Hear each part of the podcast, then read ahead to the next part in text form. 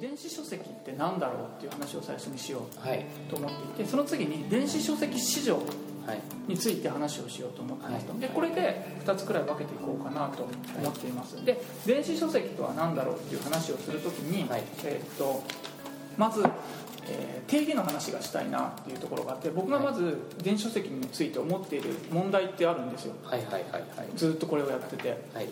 でその話をした前提で定義の話がしたいなこういう方向で定義がしたいなと思ってますと。はい。でその次にえーっと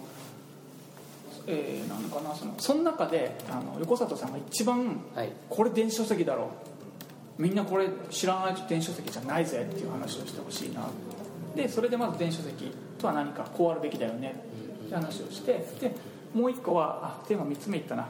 どんな電子書籍作りたいと思ってますかって話。これが理想形だ。別にこの会社じゃなくてもよくって電子書籍ってこれがいいよねって話をさせてもらってで次に市場の話がしたいとで僕は市場2つあると思ってて端末とプラットフォームとプラットフォームで書いておこう。端末とプラットフォームとあとストア。それプラットフォームだと思うんですけどもただメディアファクトリーストアとかも作ってて細かいストア課金システムを持った EC サイトみたいなもんですよね。っていうのがあってその3つがどうなっていくんだろうかって話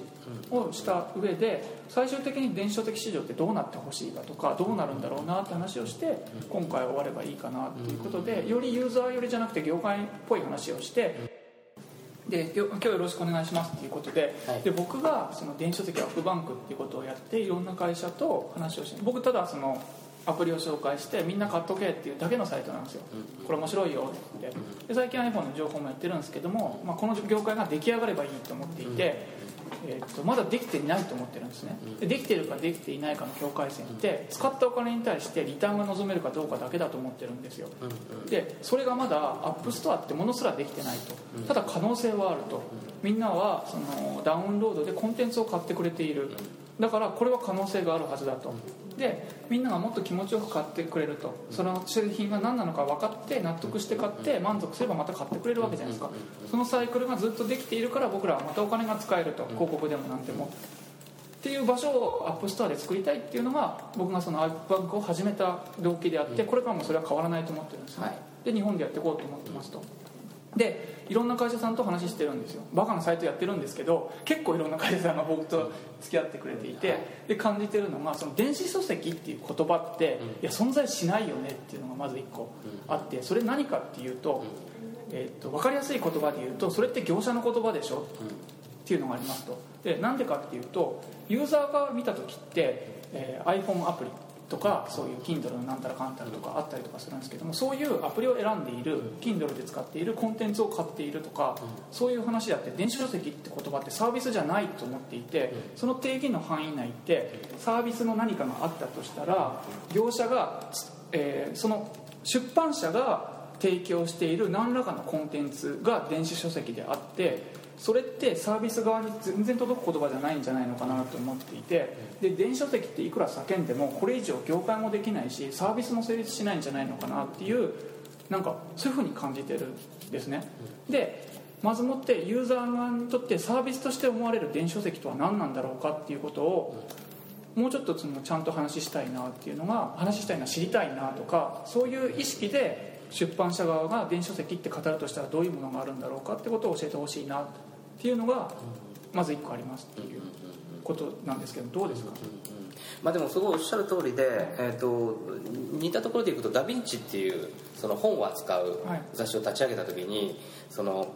本ってさまざまなものがあってこれが本ですよって定義って難しいじゃないですか。あこれがザ本みたいなものがないのでその時にあの編集部の中で議論になったのはもう360方向マルチの好奇心それに応えるものが本だよね。うん。だからダ・ヴィンチっていうタイトルにしようレオナルド・ダ・ヴィンチあはー360度方向いろんなものに対して天才的才能を発揮した人たちなのむちゃくちゃでですね。そうなんですよね。だからまあそれをダ・ヴィンチにしようっていうふうに、まあ、創刊の時に決めたんですね。18年前ですけど。それと同じでその本の定義が実はよくわからない。知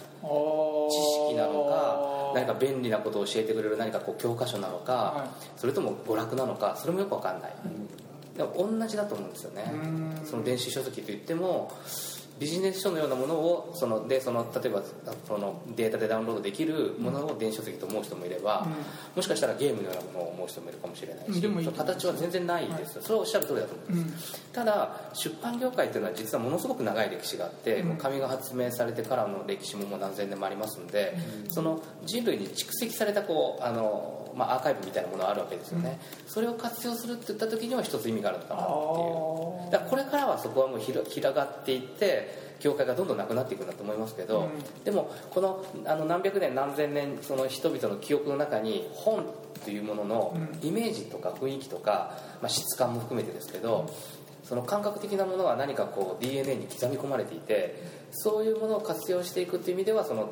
それをその進化させて電子にしよう、はい、っていう意味においては電子書籍って言葉が成り立つのかな。まあ、過去を見た時ですね、はい、で出版業界なんてもう顕著で、あのすごい古い体質の会社ばかりなので、うん、そういう人たちがもう電子書籍電子書籍っていうのはまあその通りだな、はい、過去の遺産を生かして、自分たちのこれからのこうあの食いぶちを稼いでいきたい、うん、なんとか生き残っていきたいっていう気持ちの表れだと思うんですね。我々も含めて、アーカイブかなんかそうやって残してきた何かっていうのが今残ってるので電子の世界だよねっていうのがあって、そこに対して何か広がっていこうっていう動きのことを思えばいいんですかね、だと僕は思いますね。ユーザーが電子書籍っていうものを選ぶのかどうかで、今は多分そのやっぱり本が好きっていう人たちがまだいるのではい、で自分たちがそのあの子供の頃本を読んでこう楽しい気持ちになったとか勉強したっていう人たちがたくさん残っているので過渡期の今においては電子書籍って言葉はユーザーに通じると思います、うん、ただもしかしたら10年後20年後は通じないかもしれないですよね、はい、電子書籍え書籍ってなんだっけ？みたいなふうになるかもしれない。なるほど。もともとがその本当に形がなかなかないものなんで、はい書籍がダウンロードできるアプリになったら分かるんですよ僕すごく、はい、だけど電子書籍になったって僕のレベルでも多分乖離していくだろうなっていうのがあるんで、うん、まあ、今のうちやっていってそのうち変わるかもしれないなって感じでそうですね。で提供側も変わっていくんじゃないのかなっていう感じですか？ね、そうですね、はい、じゃあえー、っと端末いっぱいあるじゃないですかありますね。あれどう思いますか？普通にその iPhone とか iPad とかその電子書籍っていうものを作るもものとしての端末ってあるわけじゃないですか。手に取るものとして。パソコンもそうですよね。なんかそれぞれあると思うんですけどなんか漠然とどう思うかって話でいいですか？どう思うか、はい、いろんなふうに思うんですけど、でもさっきの話の流れでいくと,、そのえーと、電子書籍って形がないので、はい、えっ、ー、となんていうのかなユーザーにとってそその電子書籍っていうものを嗜好品にすることが難しいと思うんですよね。何を言ってるかというと。本のようにっていうこと？そうです。なのでその、えーと、やっぱり僕たち何かそのソフトとかコンテンツに触れるときにそれは便利だっていうだけだと足りないと思うんですよ、うん、便利なだけだったら、誰か人に話を聞けばいいかもしれないし、うん、もっとなんか違うものがあると思うんですけど、やっぱり本とかあのアプリもそうなんですけどそこには何かこう楽しめるこう生理的にそれが好きと思えるような何かこう思考性思考ってあのあのそれが好きっていう、はい、あ。かなりフェフェチズムの思考ですね、えー、志のじゃなくて、フェチな方です。えー、たしなむ？はいそうです、はいはい、その嗜好品としての要素がやっぱり必要だと思っていてそれが電子書籍っていうものにはない。まだすごい足りないと思うんですよ、う。ん、でその時にデバイスがいっぱいあるとデバイスは嗜好品になるんですよね。デバイスは、はい、うん、iPhone の形が好きとか、はい。はいこう分かんないけど僕はパソコン PC ノートパソコンを使う時には東芝のダイナブックが好きなんだ、うん、それってかなり嗜好品だと思うんですよ、うん、パソコンが、うん、という意味では電子書籍のその書籍自体に指向性が今乏しい時に、えーと、デバイスがいろんな種類が出てて僕はこれが好きなんだって言ったところのそのユーザーの欲望を満たしてくれるっていう意味ではいろいろあるのは面白いな足りないところを今埋めてくれてるって感じしますね。ただ、そのえーと、混乱を招いている面もあるので、うん、そこはまあどうにかしてほしいってなるんですよね。あそっかじゃあえーと、と嗜好品としての書籍があって、はい、コンテンツとしてはまだまだそこまでいけてないけれども、はい、ただ流通する基盤があるよっていう話ですかね。流通する基盤。まあそれはもちろんありますよね。ありますよね。はいはいはい。で電子書籍だと、うん、どう持っていけばいいかな。これで電子書籍でしょ？あるとでもそのお金払ってるかどうかってどう思いますか？だからそこって指向性が足りていないっていうことですか？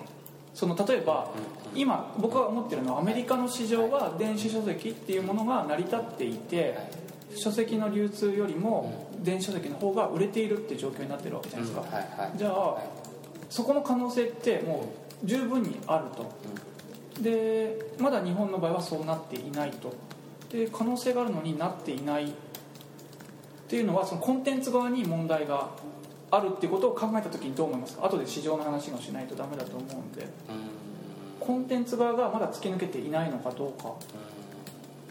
で端末はあって流通する可能性があるのに、コンテンツもあるのに、突き抜けていない。ユーザー側がそれを選び続けていないとか数が絶対数が少ない可能性があるっていうことですよね、じゃあそのすごい面白くってすごい革命的な電子書籍っていうものがでまだまだできる可能性はあるっていうことですかね。それは絶対にあるでしょうね、はい。だから、あの結局、えーと、デバイスって、えーと、不動産だと思うんですよ。土地であり、えーと枠っていうんですかねでその中でどんなお店を建てるのかってどんなショップを開いて、どんな客を呼んで、何を売るのかっていうとこがコンテンツで、そこがまだまだですよね。そこは多分多分安安くすればもしくは無料だったらみんなお客さん来ますよね。そうですね。ねあディズニーランドが無料期間だったらみんな来るじゃないですか。そこでわ、分かりました。1個分かったのは、えーと、僕たちってアプリって言っちゃってるじゃないですか、ええ。他と並んじゃってて際立ってないってことですよね、うん、ゲームと一緒に並べられてて思考その楽しさをやったらゲームに行ってしまう人たちがいるとか本を買いに本屋に行ってるわけじゃなくてアプリのお店に行ってて本選ばないよねみたいなそういうところはある？あそれはもちろんあるでしょうね。他と一緒にされてるみたいな、こここは本屋ですよって言って、本屋に入ったら本買おうと思うじゃないですか、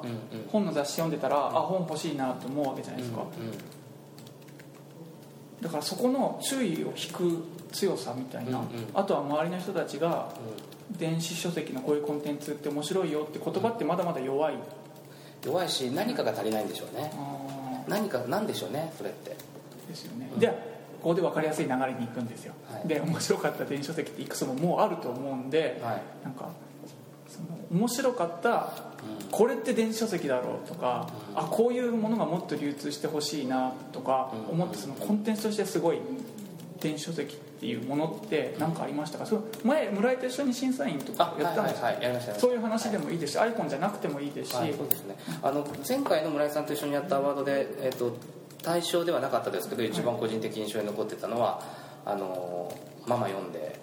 ああ、はい、オートバンクの。あれって、はい、えっ、ー、と音声を入れるんでしたっけ？えーと、入れることもできるんですよね、はい、選べて南果歩さんの朗読を再生することもできるんですけど、えーと、母親、まあ、父親でもいいんですけど両親がこう子供のために朗読したものを与えて子供がそれを再生するっていうことができる、うん、えそこですごいなと思ったんで本当にそこですか？そうです。もう朗読がすごかったそれともなんかインターフェースがすごかったんですか？もうインターフェースって非常にシンプルで、はい、その親がその声を録音して子供に与えるっていう、はい、その絵本というセットになってるっていう、はい、そこのもう本当にシンプルな発明だと思うんですよねそのその発明が足りないんだと思うんだよな今の電子書籍に。でもその、うん、ママ読んでには発明があったんですよね。それはどんな発明ですか？その読んでる例えば、何度も何度も読んでって言われるのが嫌だなとかちょっと疲れたなってなる時に言えるってこともあるし子供はいつでも親の声が聞けるとかそういう話ですかそうですね。はい、でその親子の期間ってすごく短いもので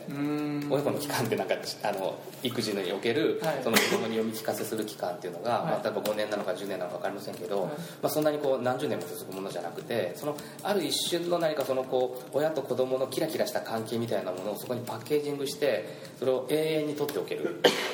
ものになってると思うんですよ。あれですよね。多分こと子供が言葉が分かるようになる前の刷り込みみたいなところですよねそこって、だから本に触れる一番最初かもしれないですよね、うん、そのタイミングって、うん、だから言葉って全てのコミュニケーションの基本で、はい、それを母親のこう読み聞かせのこう声で優しくもうそれ何にも増してる愛情じゃないですか。それ以上のない愛情がこもっていてその愛情がパッケージングされた商品になるんですよね、うん、でそこまでねその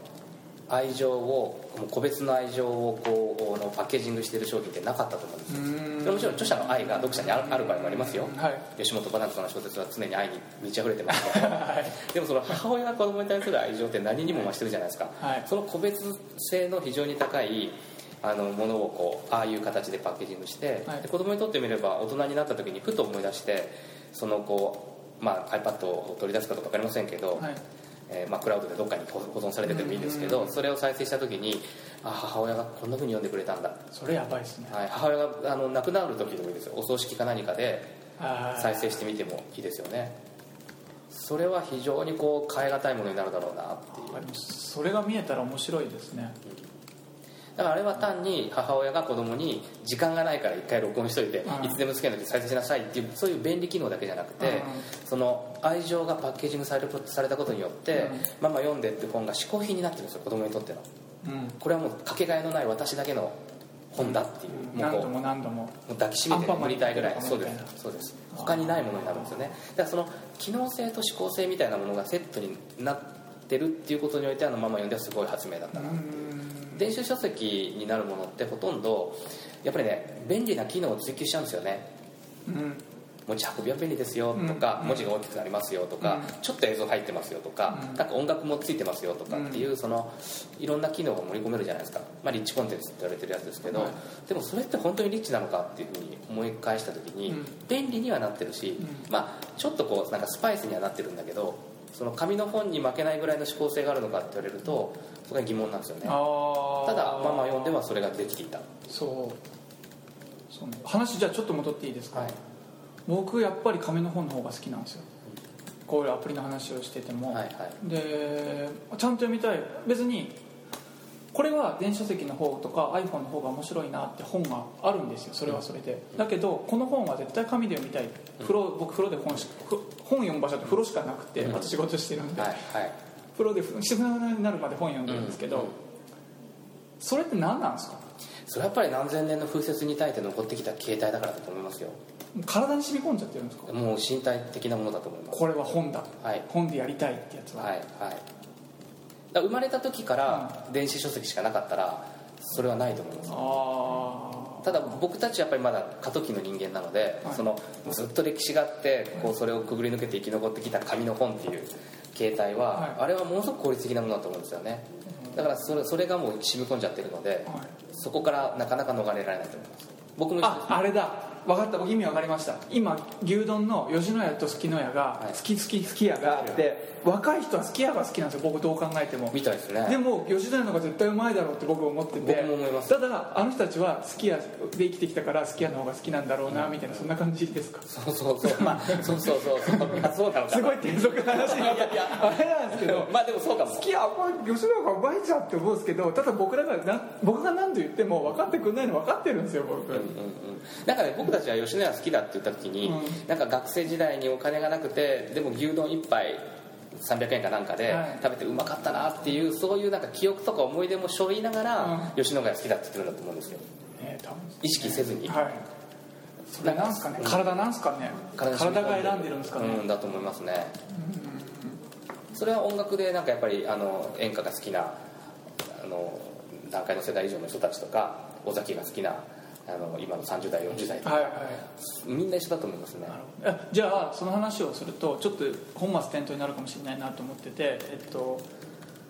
じゃあその思考性って電子書籍はこれから自然に作れるっていう話も考えられるんですか？自然にはできないと思うんですよね。あじゃあ電子書籍にはまだ足りない？足りない発明がいると思います。あ、はい、でそこでママ読んでみたいな何かですよね、うん込め込められたその思考性ですよね。それはもっと作られていってほしいっていうところは1個あるんです、ね、欲しいですね。他なんかもう1個くらいありますか例として。これは面白いなと思ったやつ。うんと全くあの時にえーと、最終候補に残らなかった何でしたっけ？京都精華大学の先生が作った。何て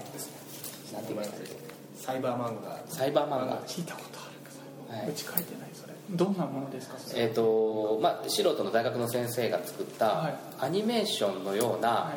い、電子書籍ですね。まあゾンビみたいな人？がえそうですそうですあ緑色で赤色が後ろにはいはいはいはい。すっごいくだらない。面白いんですねいやなんか内容が。くだらないです。くくだらねえって感じなんですか？ものすごいくだらない感じ。えそれはなんで？電子書籍だっていうふうになんか指向性があるって感じたえっとねえっと機能とか、はい。えっと便利便利で役に立つよねっていうようなはい。感覚と全然違う、まあ、逆の方向にあってかはい。もう遊んでるんですよね。えそれ内容がってことですか？内容も内容もそうです。内容ですね。へえ、はい。作り方も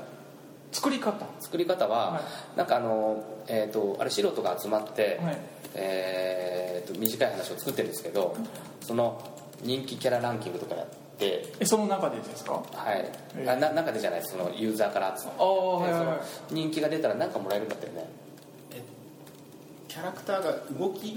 こっちの方で作る側で動いたりとか、アイコンみたいなのをもらえたりとかしてもらえたりまあ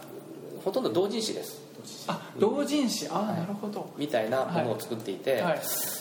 あこういうのがもっとどんどん出てきたらはい。面白いな、もう本当に作ってる人たちは好きで作ってるっていう感じなんですよね、はい。えそこ、えー、と多分それで全部じゃないと思うんですけど、はい。気づいたのはえ出した後に継続して、えー使ってる人とコミュニケーションできる要素って指向性になると思うんですけどそこってどう思いますか、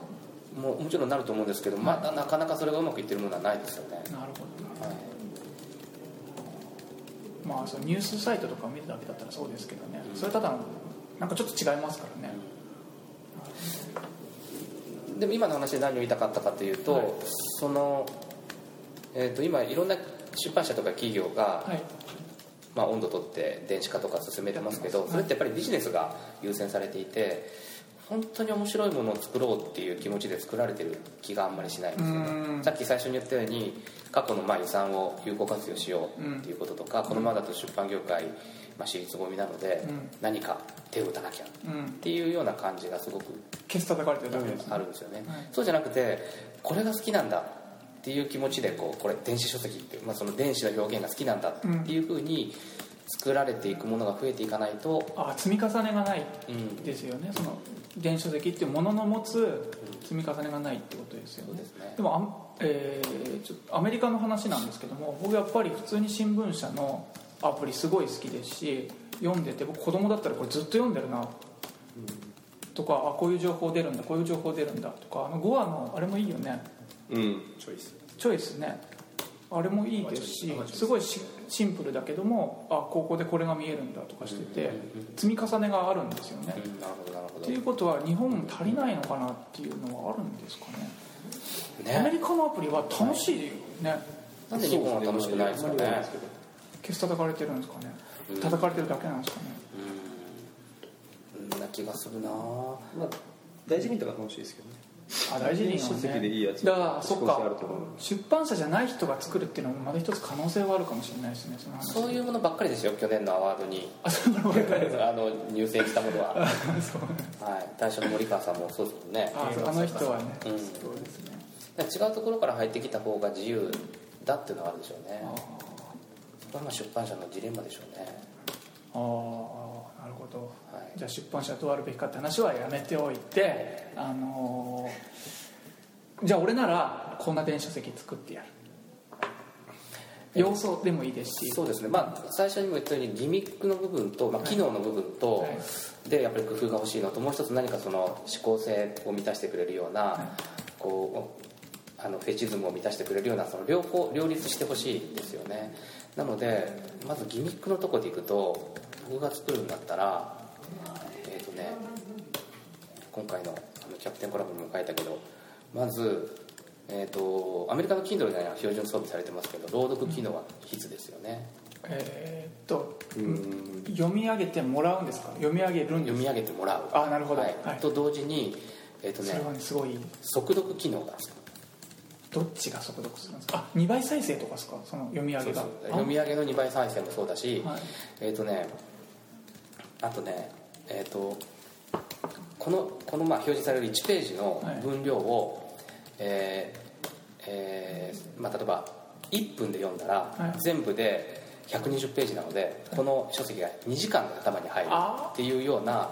えー、と設計が立てられて、はい。えー2時間再生モードで、えー朗読が聞ける。もしくはあー。2時間再生モードで読めるように文字の色が変わっていくえ？それあああれですね。ああこうやってね、はい。ああでもうとにかく読む時にはそそれに追いついてよ読んでいけば、はい。その本は2時間で読める。なんかすごいことになってる。なんかそれは修行みたいな。それはそれで意味は分かる。んですけどすごいことになってますよね、はい。で立ってますね。それで、えー、とあと世の中でよくある速読っていうものは、はい。こう本を面で捉えるんですよね。はい。面で捉えて、はい。えー、と日本語表記って漢字が多いんで、はい。漢字って象形文字なので、はい。イラストなんですよね。だから漢字をパッパッとこういあの図形として頭に入れていくのと、まあよく言われるのはその鍵括弧のその話し言葉の部分だけはこう目で追うとかいろいろあるじゃないですか。だから、まあ、あの速読っていうその、えーシステムを分解して漢字だけがこう浮き立つようにちょっとその 変わりそう。級数が上がったりとかはいあとふあの鍵括弧でくくられている話し言葉だけがは目立つように色が変わったりとかするような機能をつけて、えー早く読めるようにする。それはえーっとあまあ何でもいろいろあると思うんですけども、そういう速読の話したいんですけどもそれってよりビジネス書とか新書の方がいいんですか？そういうことですそういうことです。小説え小説はあのいやですよね。あ小説はゆっくり読めばいいです。僕そうですよね。同じことばっかり言ってる書書籍いっぱいありますからね。そうですそうです。僕あ僕の話しなくていいか。だからねそのえっ、とでも誰かに要約されてしまうとそれはその人の要約になってしまうそうそうよう。やくと一緒じゃん僕そう。いや違う違う違う違う、はい。要約じゃないです。いや僕じゃない。本自体を楽しむんですけどこの本をダラダラ読んで3時間も4時間も読むんだったらこの本は30分で読みたいと思った時に、30分で読めるスピードってどんなスピードなんだろうっていうのを教えてくれたりそのさっき言ったようにこうキーワードとなるような文字が浮き出てくるような、はい。あの仕組みを作っておいてこう30分で頭に入るようにする。あとか、まあ、それはでも SNS と絡めれば自分はここがあのポイントだと思うっていうところにいろんな人がその例えば赤線を引いたりしたようなものが共有できてで、えー本を読むときにあみんなここポイントと思ってるのかみたいなところをすぐ分かるようにするとかっていうのもやっぱありますよね。あそっか。みんなが気になってるところが出てくるは、はい。結構いいですね。それなんか受動的な感じはいいですね。そうですね。ん。そういうふうにやっていくとビジネス書とか、まあ、啓蒙書とか実用書とかは、はい、多分もうものすごい短い時間で読めるようになると思いますよ、そうですね、はい。日本人にいいですねっていうかね、はい、時間がないんです。うん。みんなそれはあるな。ここだけ大事だから読んどいて。あその話でいくとすごい基本的な話なんですけどもこの内容だけ先に読んでおけば頭に入るから読んでおいてねサマリーみたいなやつはいるかもしれないですよね。で今から30分で読んでみよう。ゴーみたいな。そうですね。それもいいですね、はいうん。ただそのアマゾンでも何でもそうですけどやっぱりレビューの要約だけを読んでいると、はい。その人が読んだ誰かが読んで誰かが読解したものをもらうだけになっちゃうのでうん。結局自分で解釈したり読んでることにならないですよね。うん。だからそのこう中間ぐらいがいいんじゃないですかね。ああそういう思考性は残るよっていう、はい。でも小説ではそれはちょっとなかなか難しいですけどね。小説ははい行間を読まないといけない